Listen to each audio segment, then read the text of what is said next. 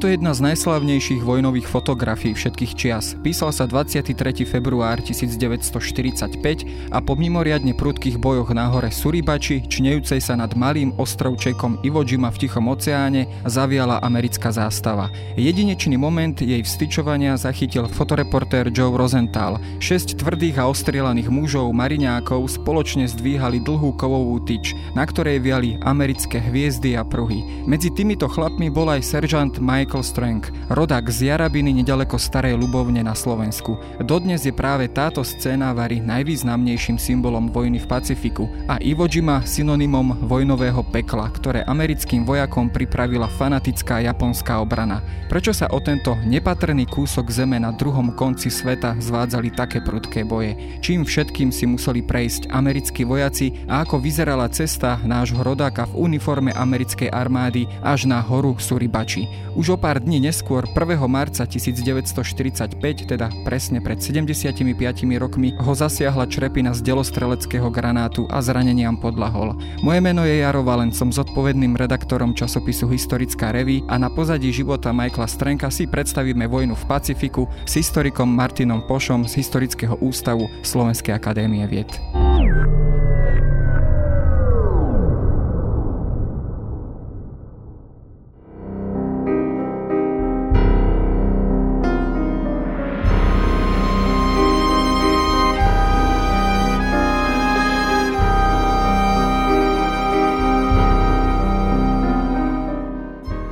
Ako prvá sa nám pred očami zjaví tá slávna fotografia, na ktorej teda 6 ostrelaných mariňákov zdvíha americkú zástavu. Ako táto fotografia vlastne vznikala? Je to naozaj ikonická scéna. Častokrát býva spomínané, že bola trošku naaranžovaná, ale bola to teda autentická chvíľa, ktorá teda naozaj prebehla na tejto slavnej hore. Tá fotka samozrejme, ona bola trošku náranžovaná, ako si už spomínal, ale hlavne treba spomenúť, že to vlastne už bolo druhé vstyčovanie vlajky na hore Suribači.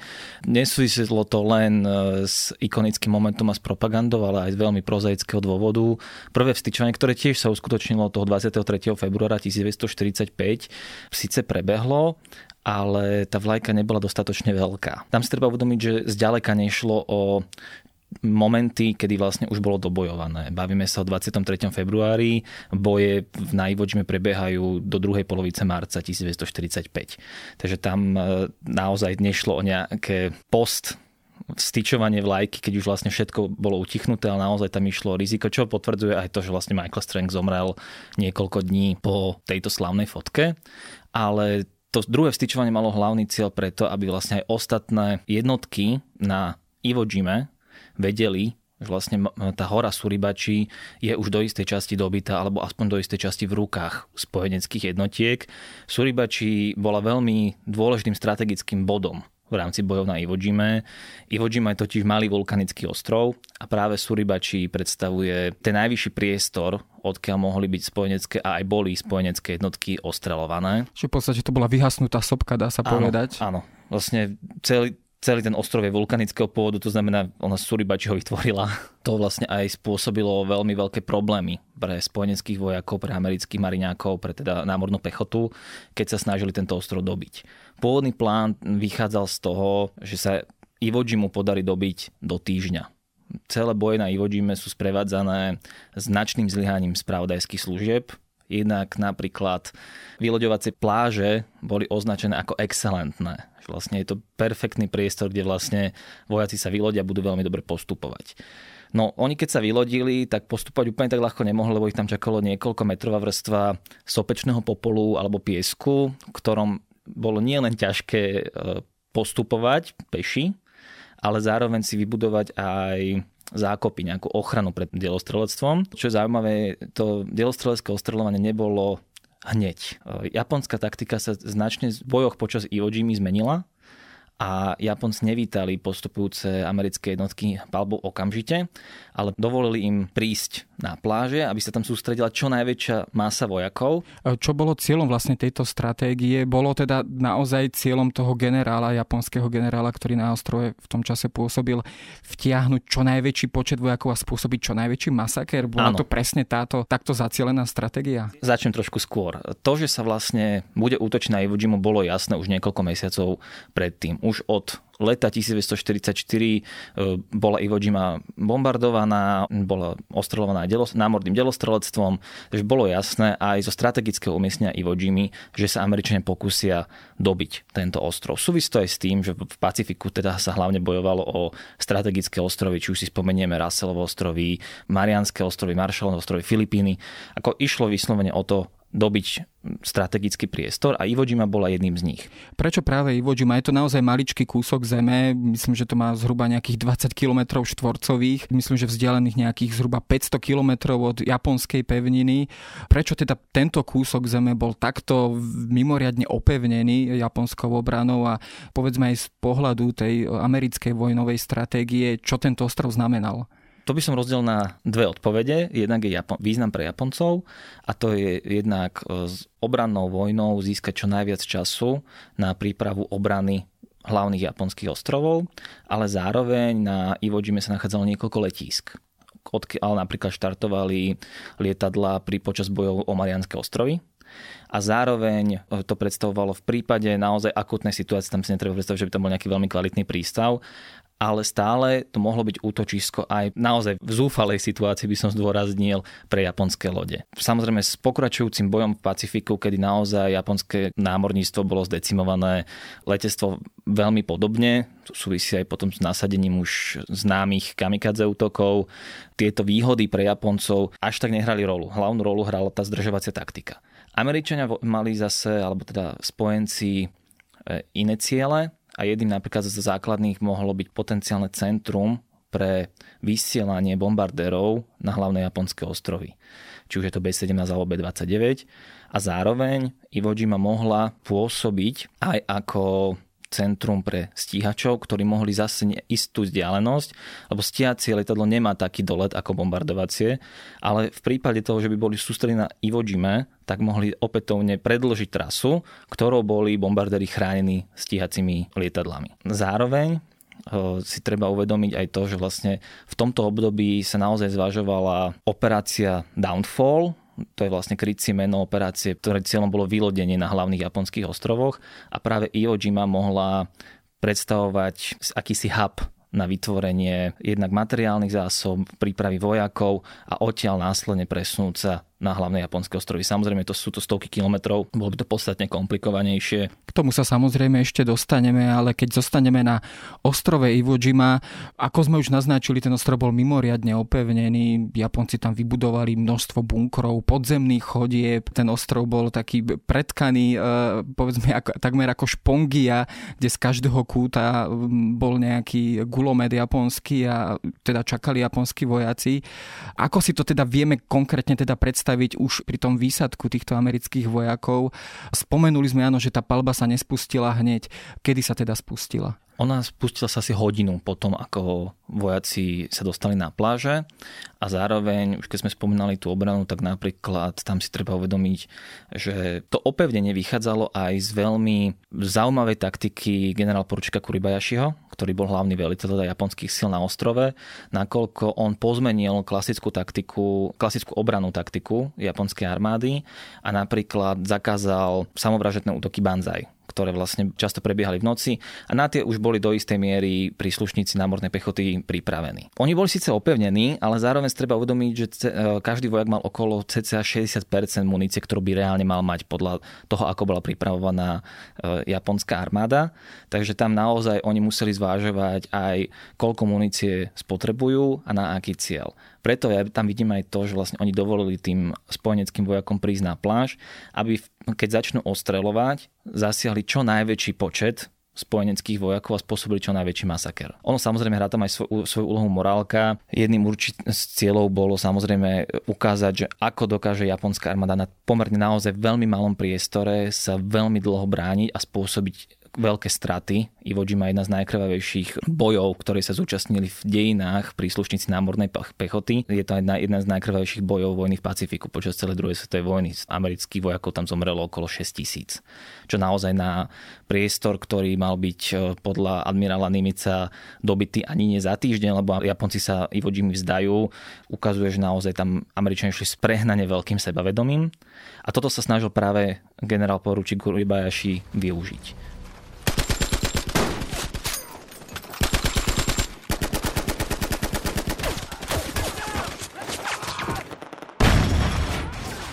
Keď sa pozrieme ešte do samotných japonských radov, aká tam teda prevládala psychológia, tá vojenská psychológia? Častokrát e, sa teda prichádza s tvrdením, že tí vojaci tam prakticky išli zomrieť, že oni tam asi už nepočítali s tým, že by sa vrátili. Je to pravda naozaj, zhruba 20 tisícová japonská armáda tam išla teda s cieľom položiť život za každú cenu? Priznám sa, nevidím do hlavy jednotlivých vojakov, ale stačí sa pozrieť na štatistiky, koľko vojakov bolo nasadených a koľko ich umrelo. Bolo ich nasadených niečo cez 20 tisíc a umrelo ich 19 e, tisíc. Takže tam je jasné, že naozaj táto taktika vychádzala s tým, že oni budú držať tú Iwo Jimu, dokým sa bude dať a áno, dovolím si povedať, že mnohí z nich tam išli naozaj s tým, že im bolo jasné, že sa už odtiaľ nevrátia, čo súvisia aj s tým, že keď si uvedomíme iba v oktobri 1944, teda naozaj niekoľko mesiacov predtým, počas bojov o Lejte je prvý kamikaze útok, tak e, je jasné, že v tomto období už je to obdobie, kedy, ktoré my máme spojené s tými známymi kamikadze útokmi, dokonca aj e, generál poručík Kuribajaši mal niekoľko letcov, ktorí boli použití na kamikadze útoky počas bojov o Iwo Jimu. Vďaka kamikadze útokom zahynulo viac ako 300 námorníkov amerického námorníctva. Zároveň to vychádza aj z toho, ako oni vlastne fungovali, keď sme už spomínali, že tá Iwo Jima bola ako ementál, tak to je ukážka naozaj veľmi dobrého strategického myslenia z japonskej strany. Oni veľmi dobre využili priestor, ktorý im bol daný na, ten, na tú obrannú vojnu, využili tú vulkanickú horninu, ktorá sama o sebe vydržala určitú silu bombardovania, delostrelectva z, z lodí spojeneckých a zároveň to bolo zosilnené aj materiálmi, ktoré potom oni na to pripravili. Napríklad, keď sme spomínali horu Suribači, tak e, tam vlastne niektoré tie veľmi silné delostrelecké kanóny boli zakryté ocelovou platňou, ktorá sa odkryla v tom momente, kedy to delostrelectvo vystrelilo a následne sa zasnula, aby vlastne sa zvýšila ešte obrana tohto delostrelectva a nebolo tak ľahké ho zlikvidovať spojeneckým bombardovaním alebo delostrelectvom z lodí. Keď sa vrátime k tým prvým počiatočným dňom tejto operácie, tá sa myslím, že začala nejak 19. februára. Už teda toho 23. bola vstýčená na hore Suribači americká vlajka. Ty si ale spomínal, že to zďaleka nebol koniec bojov. A keď sa aj pozrieme na povedzme topografiu toho ostrova, tak naozaj tá hora tam čnela nad, nad celým ostrovom. Prečo sa teda tá, ten boj naozaj tak preťahol až povedzme o ten ďalší mesiac? To súvisí s tým momentálom, s tými tunelmi. Američania mohli mohli dobiť určitý priestor, ale zároveň, keď daný priestor opustili, tak vďaka tej sieti tunelov sa opätovne mohli tí vojaci znovu v nejakej časti, ja nehovorím, vždy všetko obsadili naspäť, ale nešlo o taký ten klasický boj, ako ho my poznáme, alebo ako máme tak stereotypne zobrazovaný z vojnových filmov, ale naozaj vďaka tým tunelom sa oni často vracali na územie, ktoré už Američania pokladali za bojom očistené a znovu ten boj tam prebiehal. Takže áno, 23. sa vstýčuje vlajka, ale zároveň tie tvrdé boje prebiehajú niekoľko ďalších týždňov. Keď sa už pozrieme na samotných amerických vojakov a nami už spomínaného Michaela Strenka, teda ten bol práve jeden z tej skupiny, ktorá teda sa na vrchol tejto hory dostala. Čo o ňom vlastne vieme, v akej pozícii on pôsobil v americkej armáde? Vieme teda, že bol seržant. Čo to znamenalo? Teda mal pod sebou zrejme nejakú bojovú skupinu, teda bol veliteľom, ktorý, ktorý viedol útok práve na túto horu. Áno, on bol veliteľom Čaty, a vlastne tí vojaci, ktorí spolu s ním styčujú vlajku, boli jeho podriadení. Keď sa pozrieme na tú fotku, tak tam si treba uvedomiť, že okrem Michaela Stranka tam ešte ďalší dvaja zomreli priamo počas bojov na Iwo Jima. Takže z tej ikonickej fotky šiestich vojakov traja umrú v priebehu následujúcich niekoľkých týždňov. Takže aj tam vidíme naozaj tvrdosť tých bojov, ktoré prebiehali a aj to, že naozaj, síce uvedomujeme si, že ide o druhé styčovanie vlajky, ale naozaj tam nejde o nejaké umelé post vstýčovanie vlajky na to, aby sa spravila veľká fotka, ale je tam naozaj ten ďalší osud tých vojakov, na ktorý netreba zabúdať. Kto bol Michael Strank? Bol Rusín, pôvodom e, z Jarabiny, ktorá sa vlastne nachádza na Slovensku, ale teda často sa označuje ako Slovák, čo podľa mňa úplne nie je správne. Pochádzal z rusínskej rodiny, čo treba si uvedomiť, že nie každý, kto sa narodí na Slovensku, automaticky musí byť Slovak a to božne v 18., 19. alebo 20. storočí a vlastne on je jediný zo svojich súrodencov, ktorý sa narodil ešte na Slovensku. Všetci jeho ostatní súrodenci sa už narodili v Amerike, v Spojených štátoch amerických, kde sa jeho rodičia, najprv jeho otec sa rozhodol odsťahovať, išiel pracovať do takého veľmi klasického priestoru, kde chodili mnohí Slováci alebo ľudia zo Slovenska, predtým z Uhorska pracovať a to bola Pensylvánia. Tam pracoval v uholných doloch a po niekoľkých rokoch, ak sa nemýlim po troch, sa mu podarilo zarobiť dostatok financí na to, aby vedel zafinancovať príchod svojej manželky a teda aj syna do Spojených štátov amerických s tým, že teda Michael Strang tam prichádza ako myslím 5 alebo 6 ročný. Vyštuduje tam na danú dobu pomerne kvalitne, absolvuje strednú školu, následne istú dobu pracuje ako robotník na, cesta, na pristávaní ciest v Pensylvánii a v roku 1939 sa prihlási do armády Spojených štátov. Keď e, sa pozrieme na toto jeho pôsobenie už v armáde, teda on prakticky absolvoval skoro celú vojnu v armáde od 39. po 45. rok. Čo vieme o jeho vojenskej kariére, ako on postupoval v radách americkej armády? Konec koncov už teda keď bol seržant v 45. tak teda zrejme hovoríme o veľmi úspešnej vojenskej kariére.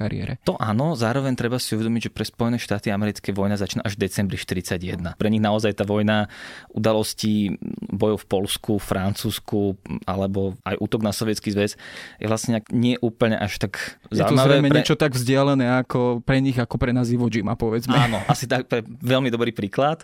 A teda on vlastne ešte vstupuje do armády v mierových časoch a prihlásil sa na 4 roky. Myslím, že bol štvoročný turnus, ten následne potom predložil. On sa zúčastnil viacerých bojov v Pacifiku. Samozrejme tá Iwo Jima je legendárna aj kvôli fotke, aj kvôli tomu, že vlastne tam umrel, ale napríklad sa zúčastnil bojov o Russellové ostrovy. Zároveň, keď už spomíname Michaela Strenka a rôzny, tak je dôležité spomenúť, že my ho poznáme vďaka tomu, že je na tej fotke. Ale zároveň my máme veľké počty krajanov, ktorí bojovali v radoch armády Spojených štátov amerických. Či už išlo prvú generáciu, alebo tie ľudí, ktorí boli narodení ešte na československom území, alebo išlo potomkov ľudí, ktorí sa odsťahovali do Ameriky ešte za čas Uhorska, tak e, často my ich tak ako keby opomíname. Keď vlastne sa rozprávame o odboji alebo bojoch v radoch, ja neviem, keď sa rozprávame o lecoch v Spojenom kráľovstve alebo o operácii Antropoid, tak často ako keby sme zabudali aj na týchto ľudí, ktorí sa zúčastnili bojov druhej svetovej vojny. Sice nie pod v tej dobe československou vlajkou, ale pod vlajkou na Spojených štátov amerických, ale aj títo ľudia existovali. Práve Michael Strang je veľmi zaujímavým príkladom, že ešte môžeme nájsť veľmi veľa zaujímavých príbehov. A teda späť k Michaelovi. Zúčastnil sa tých bojov, dokonca podarilo sa mu pred tým násadením na Iwo Jime prísť naspäť do Spojených štátov. On vlastne tam putoval rôzne, bol aj v San Diego, kde vlastne od, odtiaľ cestoval za rodinou. Napríklad bol aj na Havaji, kde, kde trénovali, bojoval na tých Raslových ostrovoch, ako som spomínal. Takže on tam naozaj pobehal toho dosť, by som tak povedal. A zároveň je tam vidieť naozaj nejaký potenciál v tom, že vlastne kariérne rástol, že z obyčajného vojaka sa následne stal seržant seržantom a osudovým sa mu stalo práve to, že vlastne plánoval ďalší útok. Vlastne spomínali sme, že on zomrel 1. marca a to sa vlastne stalo tak, že počas bojov sa dostali do veľmi ťažkého ostreľovania a mu ustúpili. Michael Strang vlastne počas toho, ako sa ukryli, začal do piesku rysovať alebo teda kresliť ďalší plán útoku, ako vlastne dobiť ďal, ďalší priestor avšak v tom momente ich zasiahla vysoko pravdepodobne strela, delostrelecký granát nie z japonskej strany, ale bohužiaľ zo strany amerického námorníctva, kde vlastne nechtiac trafili vlastných vojakov. Pri tak obrovskom ostreľovaní, ako prebiehalo na Iwo Jime, sa toto bohužiaľ stávalo. Stávalo sa to, keďže vlastne ten ostrov bol v podstate celý čas ostreľovaný Áno. počas celej tejto akcie. Ono tam napríklad treba uvedomiť, že ešte dokonca predtým, ako mali byť vysadení americkí vojaci, tak sa viedla veľmi žhavá diskusia o tom, koľko bude ten ostrov ostreľovaný. Tam sa vie, niektorí žiadali zo strany námornej pechoty až 9-dňové ostreľovanie. Následne im boli poskytnuté 3 dní. Aj to vlastne veľmi obmedzený kvôli počasiu, ale vlastne ten ostrov bol naozaj neustále ostreľovaný. Cieľom bolo teda aj narušiť tie tunely a zároveň zatlačiť čo najviac protivníka zasiahnuť, pardon, zasiahnuť čo najviac protivníka, jeho živú silu, techniku. Japonci tam napríklad veľmi kvalitne použili, okrem toho spomínaného delestrelectva, tak generál poručík Kuribayashi mal niekoľko tankov, ktoré vlastne použil ako statickú silu vlastne využíval ich silné kanóny na to, aby vlastne ostreľovali pechotu. A teda práve toto delostrelecké ostreľovanie ostrova sa stalo teda Michaelovi Strenkovi osudným a v následujúcich dňoch vlastne zomreli aj ďalší dvaja z tých šiestich vojakov. Ja som tam niekde pri štúdiu tejto témy čítal teda, že ešte skôr, než došlo k vylodeniu, e, tak tam bolo zhodených, myslím, že dokonca 9000 tón výbušnín. Naozaj teda e, napriek tomu tá 20 tisícová armáda tam stále, stále čakala. O čom to svedčí? Bolo to teda naozaj tak dobre pripravená obranná stratégia, alebo jednoducho, jednoducho tá vojenská taktika americkej armády nebola účinná, tak ako si spočiatku predstavovali? Ja si myslím, že by som súhlasil s obidvomi tvrdeniami lebo jednak naozaj japonské velenie sa veľmi dobre pripravilo na boje na Iwo Jima, napriek tomu, aké mali limity, čo už som spomínal, tú výzbroj. Na druhej strane priestor Iwo Jima bol veľmi podcenený spravodajskými službami. Či už ten piesok, alebo teda tie excelentné pláže, ktoré neboli teda vôbec excelentné, ale zároveň oni naozaj neočakávali taký urputný odpor a to zároveň ovplyvnilo samozrejme aj plánovanie vojenských predstaviteľov. Tí často, takmer vždy pri plánovaní sa spoliehajú na spravodajské informácie a tie, keď sú poskytnuté ako nekvalitné, nedostatočné, tak samozrejme to má vplyv aj na to, či je ten postup armády kvalitný alebo nekvalitný. Pokiaľ oni mali informácie o tom, že ostrov bude naozaj obsadený do týždňa, ako si myslel admirál Nimitz, tak samozrejme pre nich musel byť obrovský šok na to, keď našli, ako kvalitne bola i Vodžima pripravená na obranu. Banzai!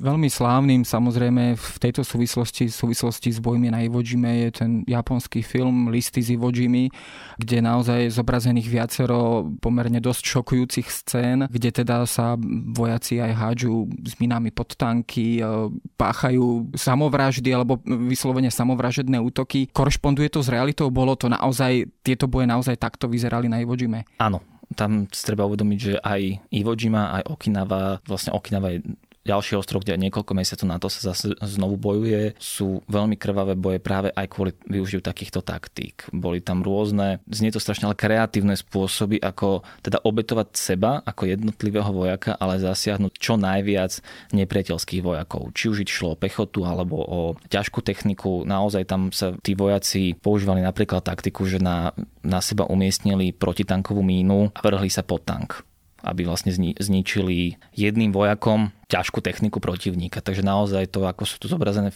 listy v Iwo Jime, často to tak prebiehalo. Samozrejme, nie, nie vždy, netreba si ich teraz obraz, predstavovať, že teraz 18 tisíc vojakov sa zdvihlo a išli s bajonetmi proti gulometom. To bolo práve to, čo, sa, čo, čo Kuribaši zakázal, že vlastne žiaden takýto útok banzaj sa nebude konať ale išlo tam skôr to, ako s čo najmenšou silou zasiahnuť čo najviac sily protivníka. Keď sa samozrejme pozrieme na osud týchto japonských vojakov, tí teda takmer do jedného zomreli. Nemalo záujem, povedzme, Japonsko samotná, či už admiralita, vojenské vedenie v Japonsku, prísť na pomoc týmto obrancom, alebo jednoducho už to nebolo v ich silách? Už to nebolo v ich silách. Tam si treba uvedomiť, že naozaj to americké námorníctvo bolo viac násobne početné v danom období ako zvýšky japonského námorníctva. Súvisí to aj jednak s počtami, koľko mohli vlastne lodenice v Japonsku vyrobiť. Súvisí to aj s nedostatkom pohonných hmôt to bol obrovský problém ku v záverečnej fáze vojny v Pacifiku pre Japonsko, kde naozaj jedna z najslavnejších lodí, loď Yamato, vlastne bola vyslaná na kamikadze misiu, pričom vlastne mala iba určitú zásobu paliva na to, aby sa niekam dostala, poškodila čo najviac protivníkových lodí a následne vlastne mala byť zničená v boji. Takže tam naozaj hlavne to palivo bol obrovský problém. Podobná situácia, ako si už naznačil, sa potom e, zopakovala na Okinave, ale v takom väčšom meritku, keď to poviem tak. Tam, keď si pozrieme na bilanciu týchto bojov na Okinave, e, hovoríme opäť o takýchto masakroch a t- takéhoto veľkého rozsahu. Áno, Práve že to je zaujímavé na tom, že boje, ktoré prebiehajú v roku 45, ako je Okinawa, Iwo Jima, ako keby zateňovali tie predaž, predošlé boje, či už spomenieme Guadalcanal, či už spomenieme Filipíny, Marshallové ostrovy, Marianské ostrovy. Vlastne práve tá brutalita tých bojov, ako keby nás stále po tých 75 rokoch od konca vojny fascinovala. Tie predchádzajúce boje ako keby sú zatenené práve týmito bojmi vďaka tej krutosti, tej krvavosti tých bojov, ale aj kvôli tomu, že vlastne naozaj hlavne v týchto bojoch často bojovala hlavne americká námorná pechota a je to spojené vlastne aj s tým, že vlastne išlo naozaj často najväčšie straty, kedy vlastne tieto jednotky od svojej existencie z konca 18. storočia obdržali. Súviselo to možno aj s tým, táto krvavosť, mimoriadná bezohľadnosť týchto bojov, že vlastne už išlo o výsostné japonské územie, cisárske územie. Častokrát sa hovorí, že práve táto vlajka, ktorá bola teda vstýčená na Iwo Jime, tak vlastne bola prvá americká vlajka na japonskom území, alebo Japoncami okupovanom území, ale japonskom území.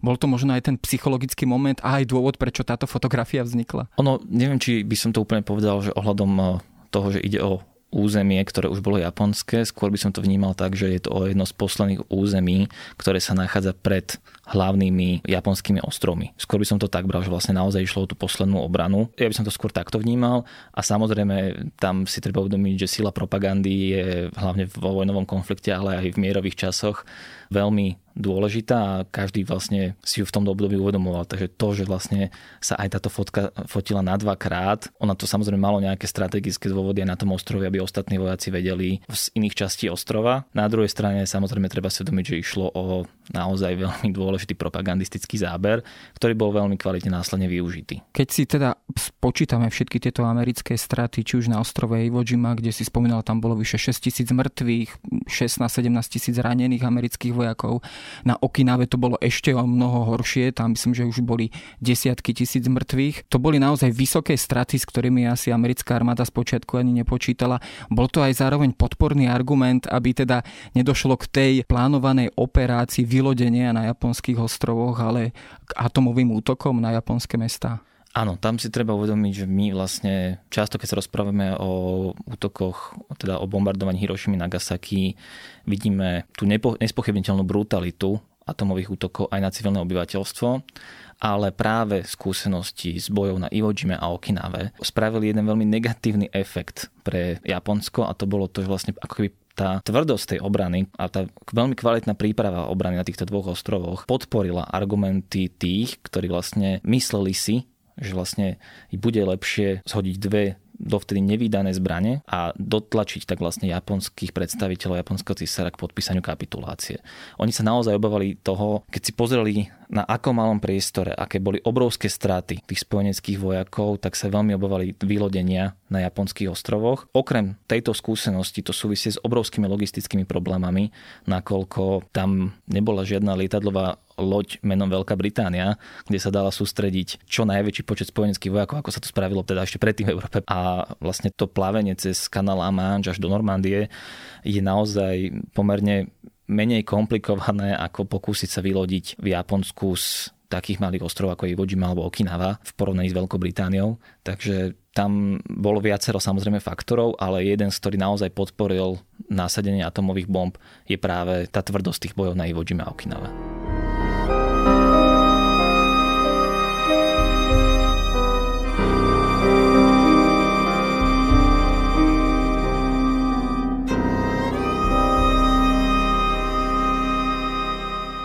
No to je možno práve taký ten nešťastný paradox japonskej urputnej obrany, ktorá teda sa spoliehala na to, že sú takto izolovaní na ostrovoch, ale v podstate vo výsledku to znamenalo atomové útoky na Hirošimu a Nagasaki. Keď sa ale teda vrátime k tomuto nášmu hrdinovi, Michaelovi Strenkovi, ako ten jeho príbeh e, ďalej pokračoval po, po jeho smrti, zabudlo sa na neho, alebo bol naozaj od začiatku tým hrdinom, ktorého potom aj médiá v samotných Spojených štátoch okamžite nejakým spôsobom propagovali, velebili. Stal sa okamžite hrdinom v tom nasledujúcom období pre americkú tlač, americké médiá. No vlastne tá fotka získala veľmi rýchlo policerovú cenu takže tá fotka sa stala ikonickou. Čo sa týka Michaela Strenka, tak on vlastne bol pochovaný najprv na ostrove Iwo Jima, on vlastne, ak sa nemýlim, tak bojoval v radoch 5. divízie námornej pechoty oni tam vlastne mali samostatný cintorín pre vojakov, ktorí padli a minimálne na ňo určite nezabudli príslušníci námornej pechoty, lebo tam naozaj funguje kolektívna pamäť tých vojakov. A vlastne keď e, potom z Iwo Jimmy bol v roku 1949 jeho telo presnuté na známy Ellingtonský cintorín, kde vlastne dnes e, sa nachádza pomník vojakom námornej pechoty, ktorý je vlastne venovaný všetkým vojakom, ktorí padli v radoch americkej námornej pechoty od doby jej vzniku až po súčasnosť, teda až do budúcnosti a práve tento pomník je vlastne ako keby aj podstou Michaelovi Strankovi a ďalším piatim vojakom, ktorí vstyčovali tú vlajku na Iwo. Na druhej strane je to trošku nefer voči tým vojakom, ktorí vstyčili tú prvú vlajku, ale tá sa nestala až takou ikonickou, aj keď vlastne aj z toho máme záznamy. A teda tento pomník je presnou kópiou vlastne toho momentu, kedy sa tá vlajka vstyčuje.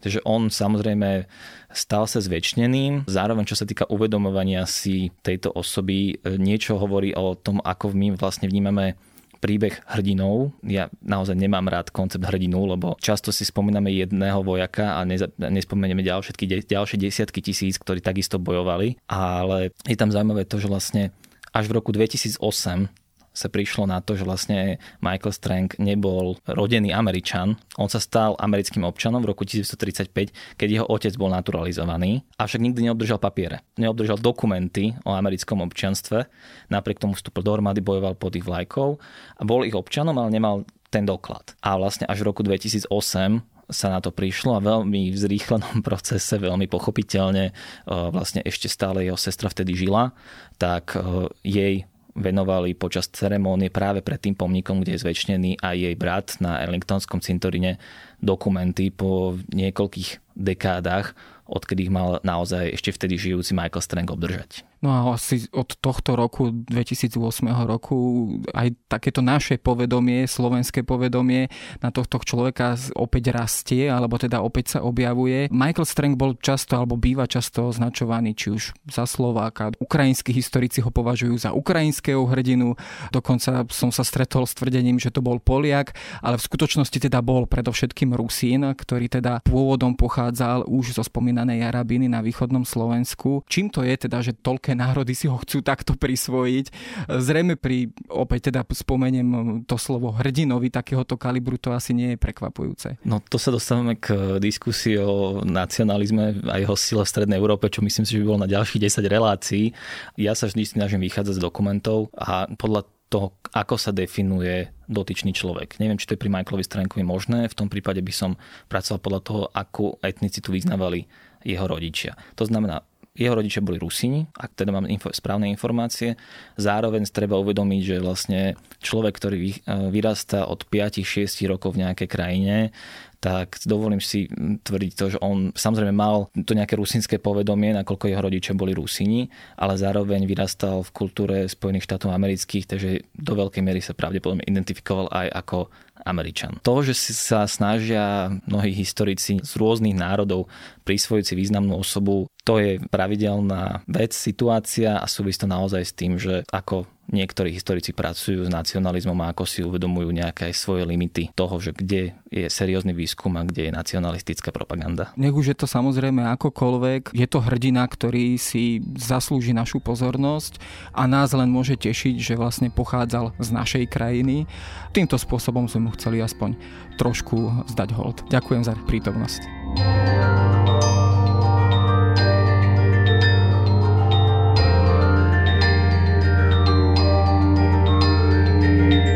To je na dnes všetko. Počúvali ste Dejiny, týždenný podcast denníka SME a historickej reví. Podcast Dejiny vychádza každý týždeň v nedelu. Prihláste sa na jeho odoberanie vo svojej podcastovej mobilnej aplikácii na platformách Google Podcasty, Apple Podcasty alebo v službe Spotify. Všetky diely nájdete aj na adrese sme.sk lomka dejiny alebo historickareví.com.